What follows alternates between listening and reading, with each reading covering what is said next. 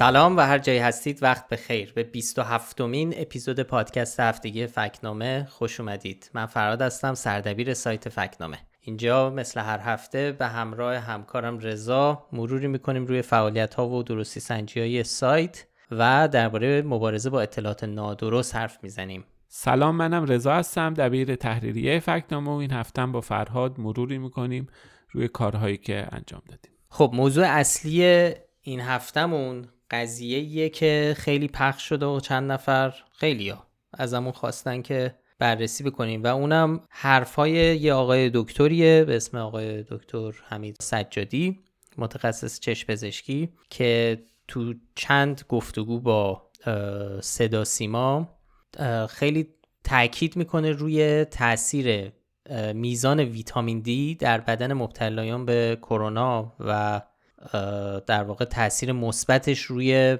درمان حتی کووید 19 دیدیم تمام کسایی که تو آی سی فوت کردن ویتامین دیشون زیر 20 بوده.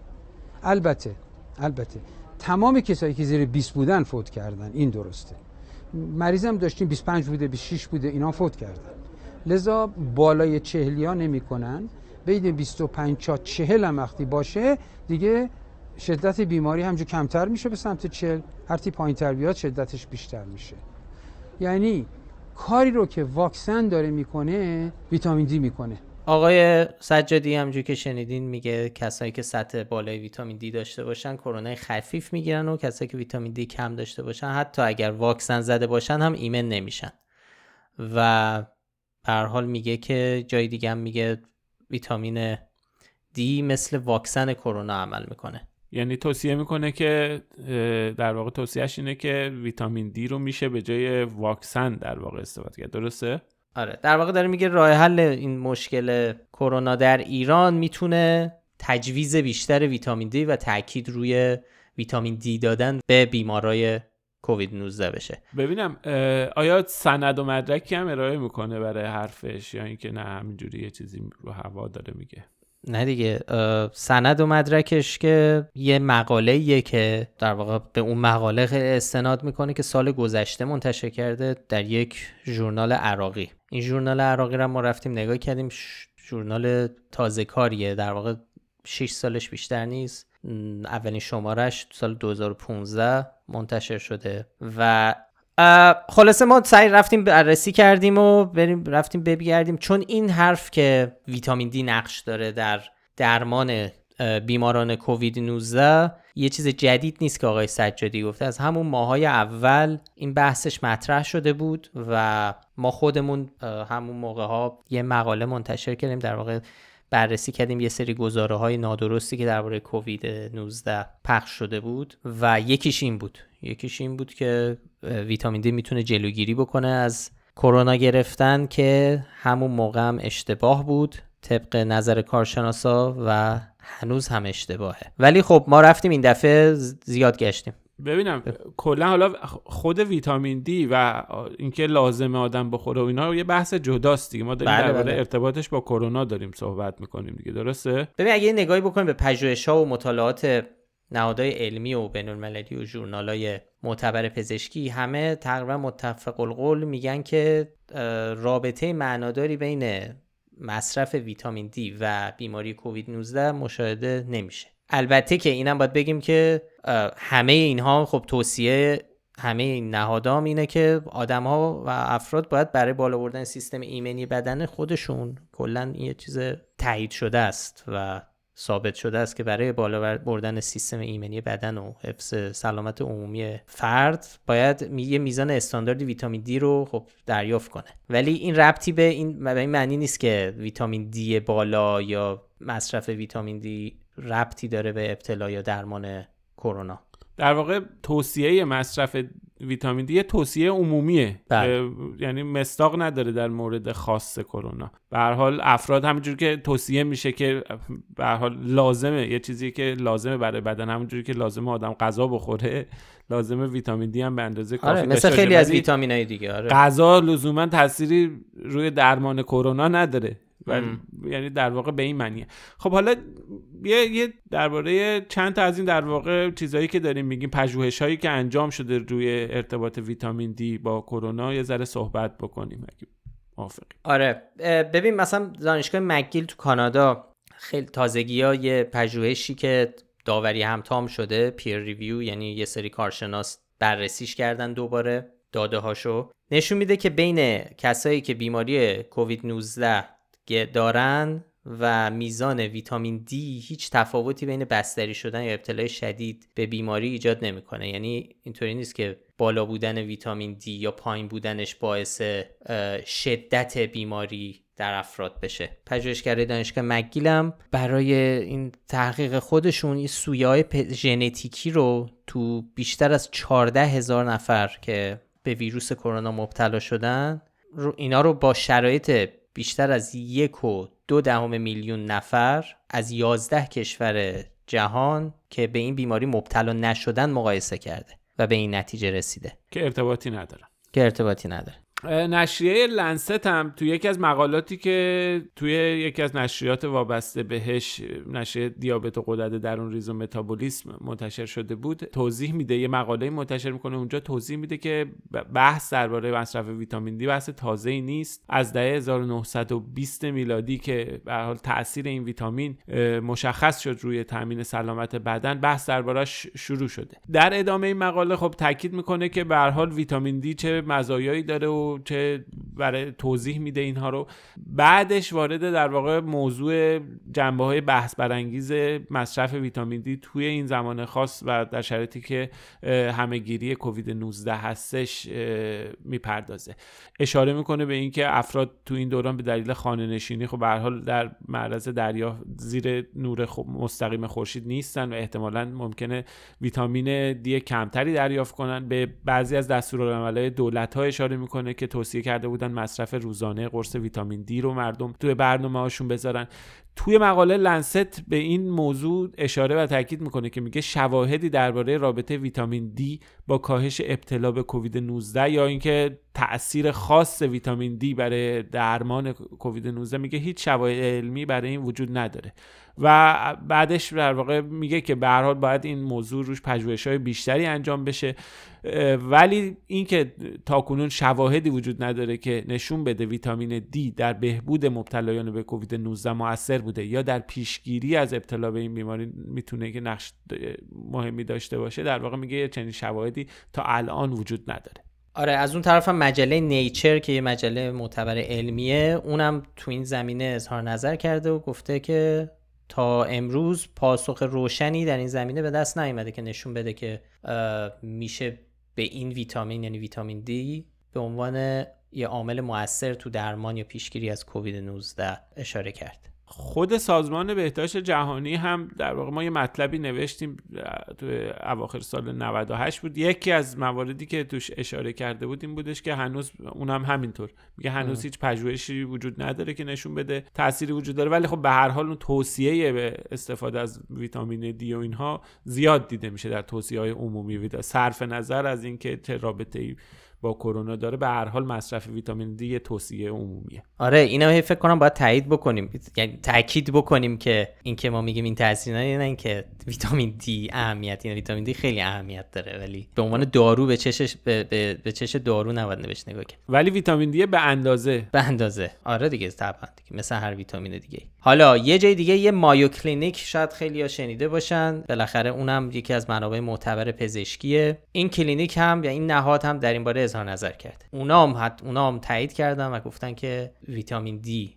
تأثیری بر کرونا نداره و بعدم به یافته‌هایی اشاره می‌کنن که تو مواردی نشون میده افراد مبتلا به کووید 19 که میزان ویتامین دی تو بدن اونا زیاد بوده حتی خطر مرگ بیشتری رو تجربه می‌کنن. یعنی یه قدم از بقیه هم حتی فراتر رفته. یعنی درست برعکس اون چیزیه که آقای سجادی میگه. البته اینم باید بگیم که همه اینایی هم که گفتیم اینا رو ما خیلی خلاصه داریم میگیم. تمام توضیحاتی که دادیم از طرف این نهادهایی که بهشون اشاره شد توی سایت فکنامه در مقاله این موضوع اومده با لینکاشون و همه چی و لینک و مقاله رو هم می‌ذاریم تو توضیحات پادکست. پس ما به این نتیجه رسیدیم. در واقع با استناد به همین منابع معتبری که گفتیم و به طور خلاصه پشت سر هم ردیف کردیم و بهشون اشاره کردیم به این نتیجه رسیدیم که به حال برخلاف ادعایی که آقای سجادی مطرح کرده عملا ارتباط معناداری بر اساس تحقیقات معتبر و گسترده دیده نمیشه بین ویتامین دی و کووید 19 ببین خب آقای سجادی تو مقالش با دو نفر دیگه که این مقاله رو نوشتن میگن که 21 نفر از کسایی که تو این بیمارستان تو بیمارستانشون به کووید 19 دچار شده بودن به دلیل اینکه سطح بالایی از ویتامین دی رو داشتن یه دوران ابتلای کوتاهی رو تجربه کردن. میزان بستری شدنشون زیر چهار روز بوده. که بعد میگن بر اساس این مشاهده باعث شده که اونا برن تحقیقات بیشتری بکنن و حالا تعداد آدمای بیشتری رو زیر نظر داشته باشن که ولی نمیگه چند نفر. یعنی ما نمی‌دونیم این سمپل آقای سجادی چند نفره و بر اساس اون به این نتیجه برسن رسیدن که این ویتامین می‌تونه در کاهش شدت بیماری اونا موثر باشه در واقع تو این مقاله خیلی جزئیات در حد اینکه مثلا تو اون پژوهش دانشگاه مکگیل که صحبت از مثلا چند چهارده هزار نفر رو نمی‌دونم آره. یه شرایط تعیینش در نظر گرفتن شرایط یک و دو میلیون نفر از خیلی خیلی محدودتر از اونه و در واقع یک مشاهده بالینی که حالا تو همون در واقع دورور آقای سجادی احتمالا اتفاق افتاده و در واقع چیزی برای اینکه روش تحقیقی که قشنگ مشخص باشه همه کارازمای بالینی و اینا چه جوری بوده چه جوری تحقیق کردن اینها مشخص نیست. بنابراین میشه گفتش که خود این هم مقاله‌ای که ایشون اوورده و نتیجهش خلاف اون مقالات معتبره یه مقاله خیلی محدود و در واقع یه جهاتی میشه گفت ناقص یه مقاله و در حد اون پژوهشایی که ما بهش اشاره کردیم نیست. حالا به این موضوع هم باید اشاره بکنیم که دو نویسنده دیگه این مقاله یعنی آقایون پرویز افشار و محمد قفاری پور هستند که به ترتیب رئیس بیمارستان ایرانی دوبی و مسئول بخش آی سی این بیمارستانه که این بیمارستان هم وابسته به هلال احمر ایرانه. آقای دکتر سجادی در واقع مسئول بخش نوروافتالمولوژی این بیمارستانه. که سومین نویسنده این مقاله است. نوروافتالمولوژی هم یه رشته عصبی فوق تخصصیه که کاربردش تو تشخیص و تشخیص و درمان اختلالات بینایی با منشأ سیستم عصبی اصلا خب کلا یه نکته جالب توی این ماجرا اینه که تخصص این آقای دکتر سجادی چشم پزشکیه در واقع. بله. در صورتی که اصلا ویتامین دی حالا تحقیق و پژوهش حداقل حالا ممکنه تجویز بکنه یه چشم پزشک ویتامین دی ولی تحقیق و پژوهش درباره ویتامین دی تو حوزه همون قدرت درون ریز و متابولیسم و اینهاست.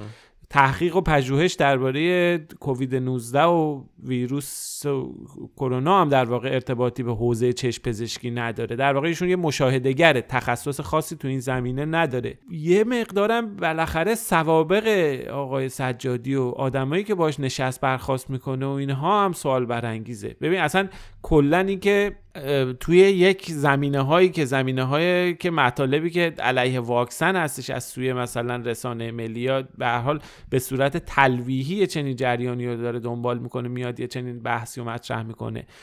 با یه ادبیات خاص ما می‌دونیم که این رو می‌دونیم که بعضی از رسانه های ایران به طور خاص رسانه های مثل خود صدا و سیما رسانه مثل رسانه وابسته به سپاه مثل تصمیم اینا اینا عنوان پروفسور رو معمولا برای یعنی یه وقتایی می‌خوان استفاده بکنن که یه مطلب غیر علمی رو نسبت بدن به یه آدمی بگن ببینید چقدر این گنده است. ما خیلی از این پروفسورها به یه نفر اعتبار بدن میگن پروفسور. دقیقاً. ما تو اقتصاد مثلا میگن پروفسور فلانی اینو گفت. تو فلان میگن اینو گفت. بعد ما اصلا این خود این واژه پروفسور وقتی تو این رسانه ها میاد به نظر من یعنی قبلا هم راجبش صحبت کردیم واقعا باید با دیده تردید نگاه کرد به محتوایی که مطرح داره میشه.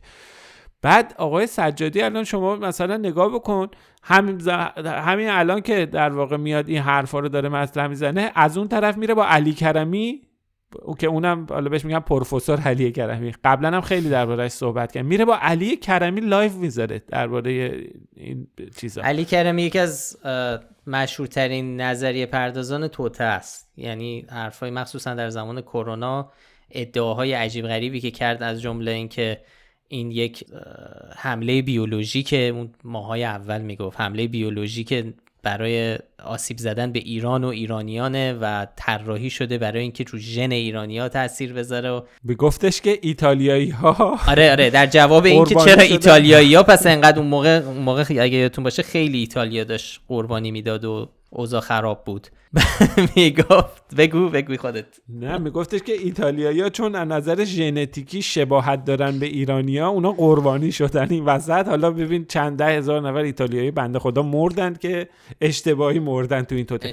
بعد آره. آقا اصلا کاش که علی کرمی محدود به این چیزا بود. یک حرفای عجیب غریبی این آدم می‌زنه و قبلا ما حالا دربارهش صحبت کردیم. اینم بگیم ما یه مقاله مفصل داریم درباره علی کرمی. لینکش هم می‌تونیم بذاریم. یعنی مفصل حرف هایی که آقا زده و نوع در واقع بحثایی که پیش میاره رو ما همه رو بررسی کردیم. ایشون تئوریسین توطئه ترور بیولوژیکی مسلمانان از طریق آلودگی بیولوژیکی چشمه آب زمزمه. بله. این آقای علی کرمی هشدار تو تلویزیون اومده بود هشدار می‌داد که خانوم ها از بطری پلاستیکی آب مدنی آب نخورن. چرا؟ این چون باعث میشه که دخترزا بشن یا اگرم پسر به دنیا آوردن ببخشید آلت تناسلی پسراشون کوچیک بشه. ببین یه, یه آدمی با این اوصاف با این شرایط با این سابقه که پروفسور هم گفته میشه میاد آقای سجادی بغل دست این آدم میشینه درباره کووید 19 و اینها صحبت می‌کنه. خب اینا بالاخره سوال برانگیزه و تردید ایجاد می‌کنه دیگه. کل ماجرا رو می‌بره زیر و اصلا این قضیه ویتامین دی رو آقای کرمی هم خیلی داره تو live اینستاگرامیش با آقای سجادی دارن به هر حال خیالتون راحت که یه چنین مباحثی که گفته میشه هیچ پشتوانه علمی محکم قابل تأملی نداره و اینکه به هر حال باید ازش بگذریم و به توصیه‌ای که همین الان وجود داره و نهادهای معتبر علمی و نهادهای رسمی حوزه سلامت سازمان بهداشت جهانی اینها توصیه می‌کنن واکسیناسیون رعایت پروتکل ها اینها رو که توصیه می‌کنن این الان تنها در واقع داشته علمی ما اینه و این حرفایی که الان زده میشه در واقع پایه و اساس خاصی نداره. خب آقا بیا یه دلی صفا بدیم بریم حسینی ستا سیما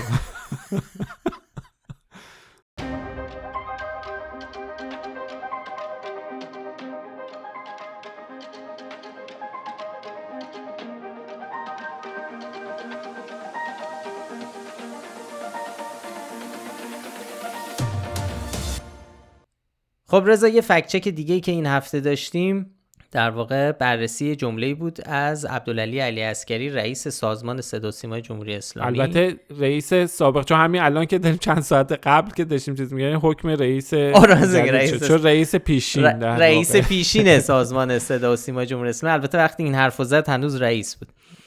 آره. که مدعی شده که امسال 53 درصد مردم در ایام محرم از طریق رادیو تلویزیون عزاداری کردن. یه اولی یه ذره بگو کانتکس این حرفش چی بود و بعد اینکه آیا این عددش درسته این برآوردش یا نه؟ توی حالا ادبیات رسمی از یه اصطلاحی استفاده می‌کنن این مدیران تلویزیون و اینها به اسم حسینیه صدا و سیما. یعنی اینکه یه سری سلسله برنامه های مفصل عزاداری و اینا پخش می‌کنن مناسبتی درباره محرم پخش می‌کنن اسمش گذاشتن حسینیه و واقعا هم حسینیه هستش. یعنی اگر تو این ایام کسی تلویزیون رو روشن بکنه تقریبا میشه گفتش که تمام برنامه های تلویزیون مرتبط حالا یا دارن نوحه و عزاداری نشون بدن یا سخنرانی نشون یا سریال های مناسبتی و اینها. یکی اصلا حالا برای اینکه حجم این برنامه رو ببینیم دبیر شورای معارف صدا سیما در واقع و مدیر شبکه قرآن سیما گفته بود که هر روز از ساعت 6 بعد از ظهر تا یک بامداد همه شبکه های صدا و سیما در واقع برنامه مناسبتی پخش میشه. اما اینکه چند نفر اینو نشستن تماشا کردن چند درصد مردم در واقع مخاطب بودن و به قول آقای علی اسکری در واقع پای تلویزیون عزاداری کردن این یه بحث دیگه ای داره. به هر حال هر کی تو اون زمان تلویزیون رو روشن کرده باشه این برنامه ها رو از جلو چشش یه لحظه گذشته. حالا اتفاقی هم دستش خورده باشه رفته باشه توی یک شبکه تلویزیون این برنامه ها بالاخره دیده. البته احتمالا یه دلیل دیگه ای که روی این عدد تاکید داشته شرایط کرونایی کشور بوده که خب خیلی از مردم ترجیح می‌دادن تو خونه بمونن و نرن تو مساجد و تکیه ها و حسینیه ها و احتمالا آقای علی اسکری منظورش این بوده که خب خیلی خیلی از این طریق عزاداری کردن. ببین ما نمی‌دونیم دقیقا منبع آقای علی اسکری چی بوده ولی میشه حدس در واقع محکمی زد. یه در واقع احتمال بسیار زیادی داره که داره به استناد به نظرسنجی های مرکز تحقیقات سازمان صدا و سیما این آمار رو میگه. چنین گزارشی تا اون موقعی که ما داشتیم تحقیق می‌کردیم روی سایت مرکز تحقیقات بارگذاری نشده ولی در سالهای قبل گزارش مشابهی داشته. مثلا توی مهر 98 یعنی دو سال پیش ادعا کرده بود که 71 درصد مردم تماشاچی برنامه های مناسبتی محرم تو تلویزیون بودن. و حالا با این کرونا و اینا حتی این 53 درصد بشه یعنی طبق برآوردهای خودشون باز کم شده. یعنی یه 20 واحد درصد کم شده. یعنی که تقریبا تو فاصله دو سال یک چهارم هم تازه کاهش پیدا کرده. و اگر درست باشه. اگر درست باشه. حالا این رو دربارهش صحبت می‌کنیم. ببین حالا ما همه اینا رو گذاشتیم کنار. اومدیم ببینیم که این حرف چقدر می‌تونه منطقی از نظر منطقی درست باشه. خب ما میگم نه نمی‌دونیم که به کجا استناد کرده. ببین 53 درصد مردم خیلی عدد بزرگیه. یعنی چیزی میشه حدود 45 میلیون نفر جمعیت. بعد این 45 میلیون نفر جمعیت خب چجوری عزاداری کردن از طریق صدا و سیما؟ یعنی مثلا تو چه زمانی به چه مدتی به چه شیوهی چه برنامه هایی رو توی رادیو تلویزیون دیدن و در واقع پاش نشستن که تعریف تعریف صدا سیما از عزاداری چیه برای مردم؟ برای بیننده هاش دقیقا. تماشا کرده آیا عزاداری کرده؟ اینم هست. دقیقا. یعنی اینها باعث میشه که این حرفی که آقای علی اسکری زده خیلی مبهم باشه. یک نکته دیگه هم وجود داره این بحث نظرسنجی ها و تحقیقات در واقع نظرسنجی ها و پژوهش مرکز تحقیقات صدا و سیماه که منبع معتبری نیست به دلایلی. به هر حال بحث تضاد منافع که وجود داره به حال وابسته به خود سازمان صدا و سیما تا الان هم نشده که یک گزارشی منتشر بکنه که توش مثلا درباره کاهش اقبال به صدا و سیما و اینها مطلب داده باشه. بعد اصلا هیچ وقت اطلاعات دقیق و اینها درباره جامعه آماریش منتشر نمی‌کنه. معلوم نیست سوالاتش چیه اصلا این سوالات چجوری و با چه متدی در واقع طراحی شدن. هیچ اطلاعات اینجوری در دست نیست. و علاوه بر اینا اختلاف چشمگیری هم با نظرسنجی داره که بقیه مراکز داخلی انجام میدن. حالا نمیگیم با نظرسنجی که در خارج از ایران انجام میشن. با خود مراکز داخلی هم اختلاف چشمگیری داره. مثلا با نظرسنجی پژوهشگاه فرهنگ و هنر و ارتباطات که اونم یه نوعی وابستگی به دولت داره متفاوت نتایجش. یا با نظرسنجی های ایسپا وابسته به جهاد دانشگاهی فرق می‌کنه. به هر حال میگم اینو ما می‌تونیم بگیم که منبع معتبر و قابل اطمینانی نیست به این دلایلی که عرض کردم. و بعدش اینکه به هر حال توی اون ابهام ها و اینهایی هم که در واقع اشاره شد ما تعریف های درستی نداریم. همه اینا رو گذاشتیم کنار همدیگه به این گفته آقای علی اسگری نشان غیر قابل اثبات دادیم. یعنی نه ردش کردیم نه تاییدش کردیم.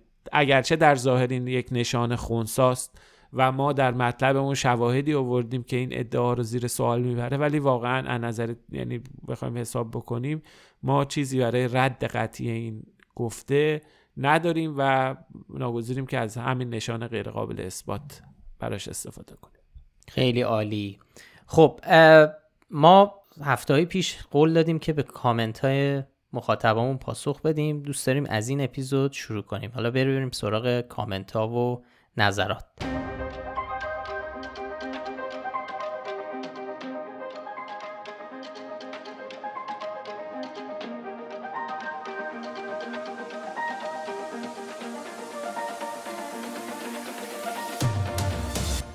خب بیا رضا اول بریم سراغ تلگرام. چون تلگرام یکی از جاهاییه که بیشترین پیشنهاد فکت چک رو میفرستن برامون و خب کلی هم واکنش هایی به مقالاتی که منتشر می‌کنیم از اون طریق می‌گیریم.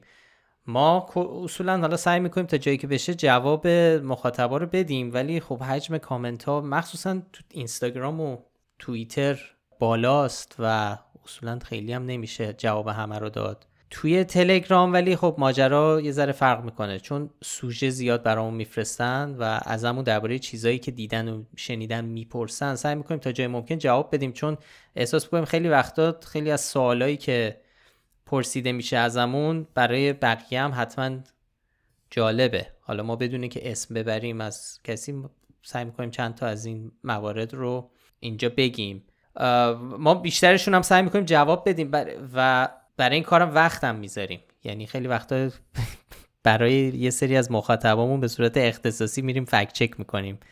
بعد این فکت چک رو خب بقیه نمی‌بینن. ولی یه برنامه‌ای داریم برای هم انتشار اینا و یه جوری باستاب اون چیزی که ما تو تلگرام داریم با مخاطبمون حرف می‌زنیم رو بیاریم روی وبسایت. گفتی بعضی هم وقتی بعضی از این دوستانی که برای ما میفرستن وقتی عصبانی فوش و اینا هم آره فوش کم نمی‌خوریم. ما واقعا سعی می‌کنیم که با این دوستان هم صحبت بکنیم یعنی از در منطقی و آرامش صحبت بکنیم و سعی بکنیم که بگیم که حالا حرف و نکتهشون چیه و ما جواب بدیم. یعنی گفتگو بکنیم به که به هم دیگه فوش بدیم. مثلا یه موردش دیروز بود دیروز که یکی از مخاطبای ذره عصبانی شده بود و ما رو متهم می‌کرد که داریم برای آمریکا دوم تکون میدیم. آره. سر فکچک سر فکچک چیز بود. سر قضیه بالا رفتن یا نرفتن کشت تریاک در زمان حضور آمریکا در افغانستان فکت دو تا فکت چک خامنه ای رو برامون فرستاده یکی این یکی همی که اون گفته خامنه ای که بهش نادرست دادیم که گفته بود که افغانستان بعد از حضور بعد آره. در 20 سال گذشته عقب مونده از نظر شاخصا آره آره. خلاصه این دوتا رو فرستاده یه ذره ناراحت بود. آره ما خیلی خب جواب ولی تو خیلی مفصل براش قشنگ جواب نوشتی و خیلی بامزه بود که امیدواریم که قانع کننده آره. واقعا بوده باشه. چون ما واقعا ب... ب... چیزی نداریم. یعنی ممکنه فکت ها به مذاق خیلی ها در خیلی اوقات خوش نیاد. بعضی وقتا فکت ها به مذاق خود ما هم خوش نمیاد نتیجهشون. یعنی به سلیقه شخصی ما هم سازگار آره خب ما هم همه نظر داریم اینجا. ما هم نظرات سیاسی داریم. بعضی وقتا اصلا با هم متفاوته. یعنی ما سه, سه چهار نفری که داریم کار می‌کنیم خب خیلی تو خیلی چیزا شاید اصلا اختلاف نظر داشته باشیم. ولی خودت هم چند بار گفتی که سعی می‌کنیم اون در واقع چی میگی؟ میگی کتمون رو در بیاریم اون کت نظرات شخصیمون رو دم در در میاریم آویزون می‌کنیم به جارختی و میایم میشینیم پشت کار فکت‌نامه. با مخاطبان ما همینجوری سعی می‌کنیم با مخاطبان که صحبت بکنیم بیا یکی دو تا از کارهایی که جوابایی که دادیم سوژه‌ای که فرستادن سوالایی که مطرح کردن و ما جواب دادیم و اگه موافقی یه مرور خیلی کوتاهی بکنیم بعدش چند تا پیامه Castbox هم بخونیم و در واقع این قسمت رو ببندیم. بریم یکی از چیزهایی که برامون فرستاده بودن یه خاطره ای بود که درباره آقای حسنزاده آمودی که هفته گذشته در واقع دنیا رفتن درباره ایشون بود. به نقل از یک استاد ریاضی دانشگاه تهران نقل می‌کرد که توی سفری که نخبگان ریاضی و اینا داشتن می‌رفتن برای شرکت در یک کنفرانس بین المللی توی یکی از کشورهای غربی سوار هواپیما شدن دیدن یه آخوندم اونجاست یه روحانی هم هست. بعد اینا شروع کردن مسخره کردنش گفتن حاج آقا مکه نمیرین و اینا. بعد خلاصه حاج آقا گفته ندارم میرم کنفرانس چیز بکنم و اینا میخندن و بعد یه مسئله این یارو میده که مثلا حاج آقا رو بذاره سر کار. چرا باید مسئله بده یو حالا اینا قصه با مزه فکر کن به یکی که کنار نشسته یه مسئله بده. و حاج آقا از چهار روش اینو حل می‌کنه و اینا همه همینجوری انگوش به دهن میمونن و بعدا این چیز شد. این خاطره به هر حال هیچ منبع موثقی نداره ما خب اینا فرستاده بودن که این واقعیه یا نه؟ آره. اینو فرستاده این واقعیه یا نه؟ اینو حالا ما سعی می‌کنیم خیلی خلاصه منتشرش هم بکنیم تو سایت. خب این خاطر منبع موثقی نداره. فقط چند تا سایت و وبلاگ بینام و نشان و کانال تلگرامی و اینا گذاشتن. غیر از اون آقای حسنزاده آمولی گفته میشه که یعنی در واقع تو این روایت های رسمی که هستش میگن ایشون خیلی به ریاضیات هم در واقع آشنا بوده و که چند واقعا چند کتابم در این حوزه داره که شاید مثلا مشهورترینش دروس هیئت و دیگر رشته ریاضی باشه که تو حوزه علمی قوم تدریس می‌کرده و تدریس میشه و اینها. ولی نکته اینه که حوزه‌ای که ایشون کار می‌کرده ریاضیات مدرن نیست بیشتر ریاضیات و نجوم سنتی و اینا بوده که در چارچوب علوم قدیمیه که در واقع پیش از درست شدن دانشگاه و نهاد علم مدرن رواج داشته. هیچ منبعی نیست که نشون بده یا چیزی بیاره گزارش بیاره که نشون بده که ایشون به علوم ریاضی مدرن هم آشنایی داشته. اونم در حدی که بره کنفرانس بین المللی شرکت بکنه. خب به خاطر همین میشه تقریبا با قطعیت که به اضافه اینکه خب کل مگه گفته بوده که مگه خاطره گفته بوده که داشته می‌رفته برای کنفرانس؟ آره حاج آقا داشته می‌رفته کنفرانس. تو خاطره دارن تعریف می‌کنن که داشته حاج آقا می‌رفته کنفرانس خ... شرکت حاج آقا جزء مدعوین بوده تو اون خاطره. آره.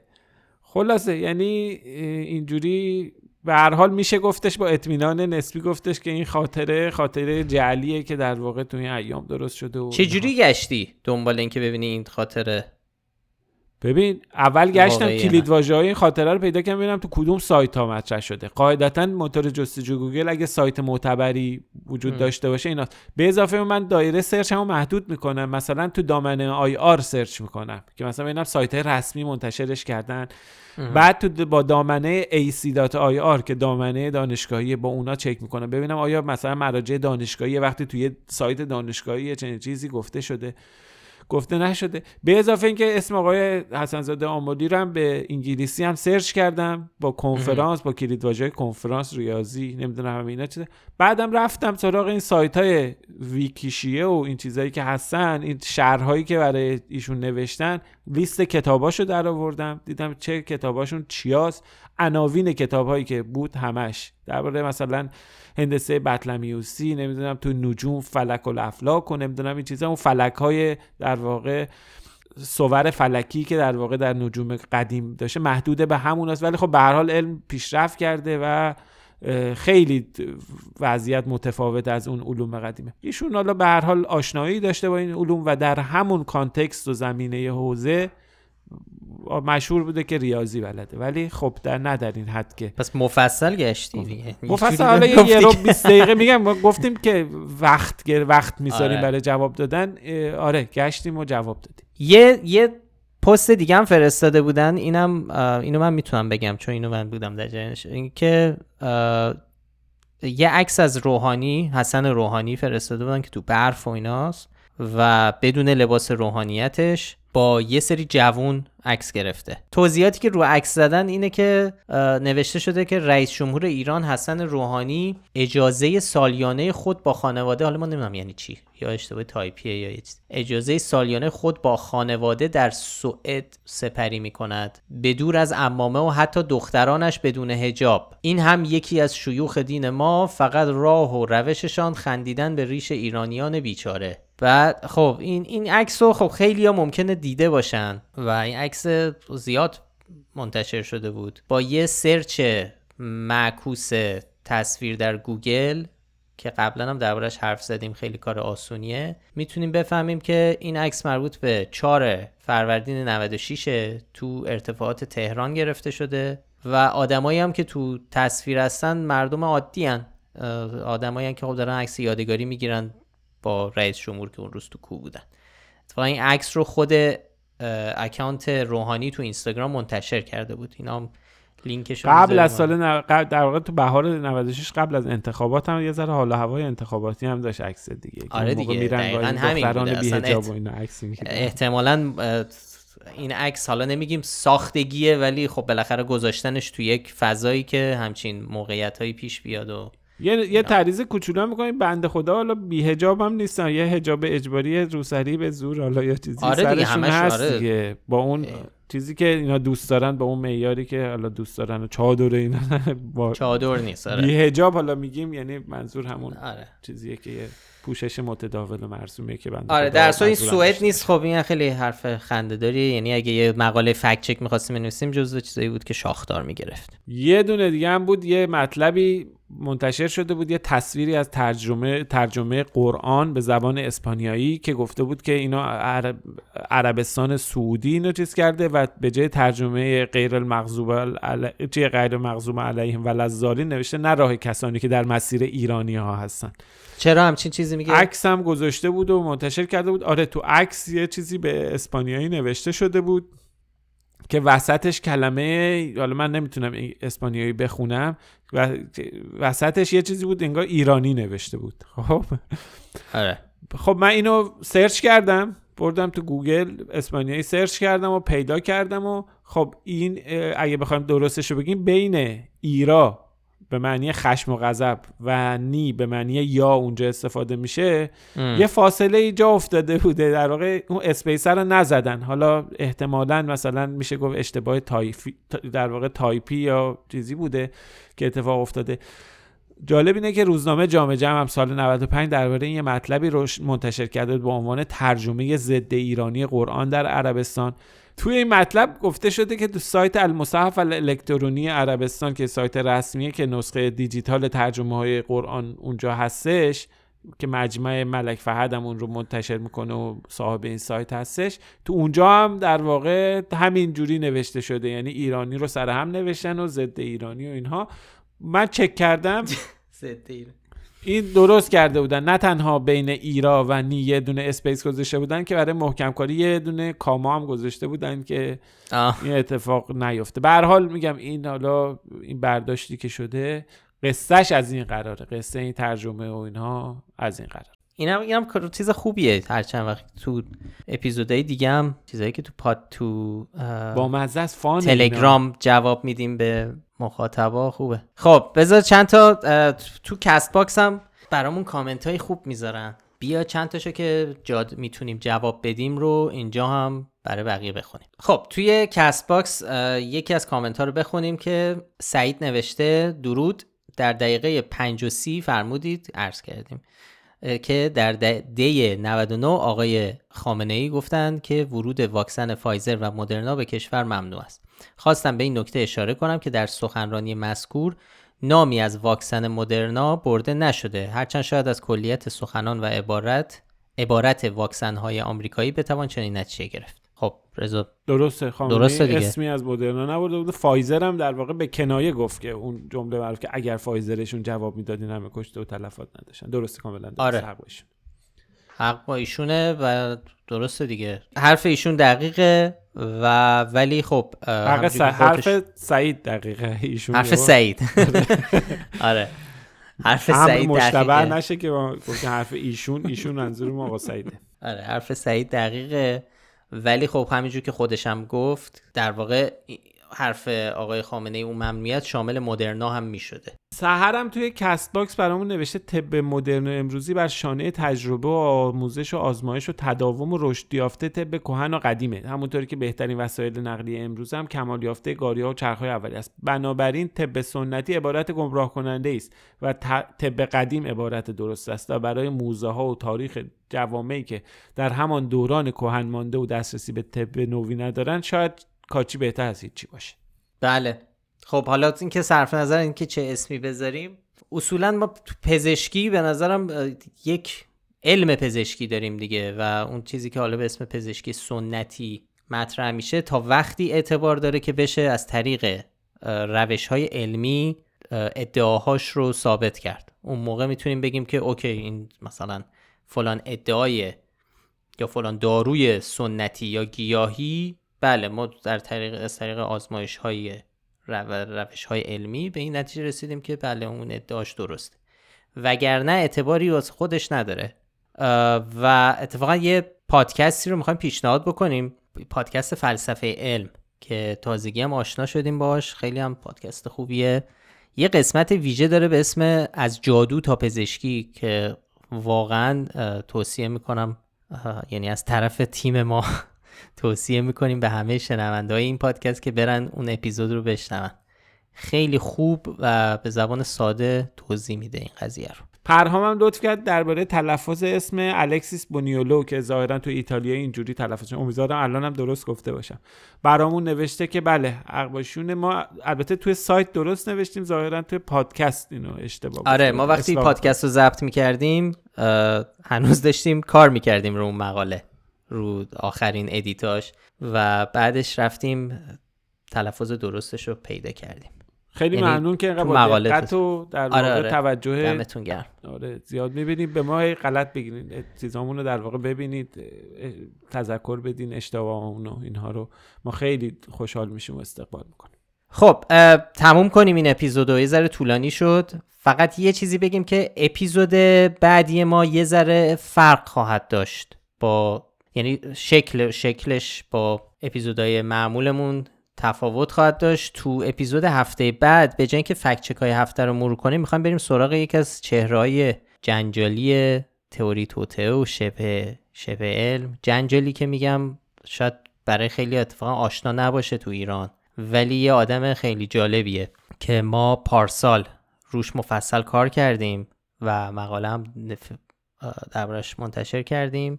و تو اپیزود بعدی می‌خوایم دربارش حرف بزنیم درباره پیشینش و ادعاهایی که کرده. ولی حالا هفته دیگه بهتون میگیم کیه و جریانش چیه. اوه اوه عجب تعلیقی. برای آره. منم که می‌دونم قضیه چیه حتی جذاب شد.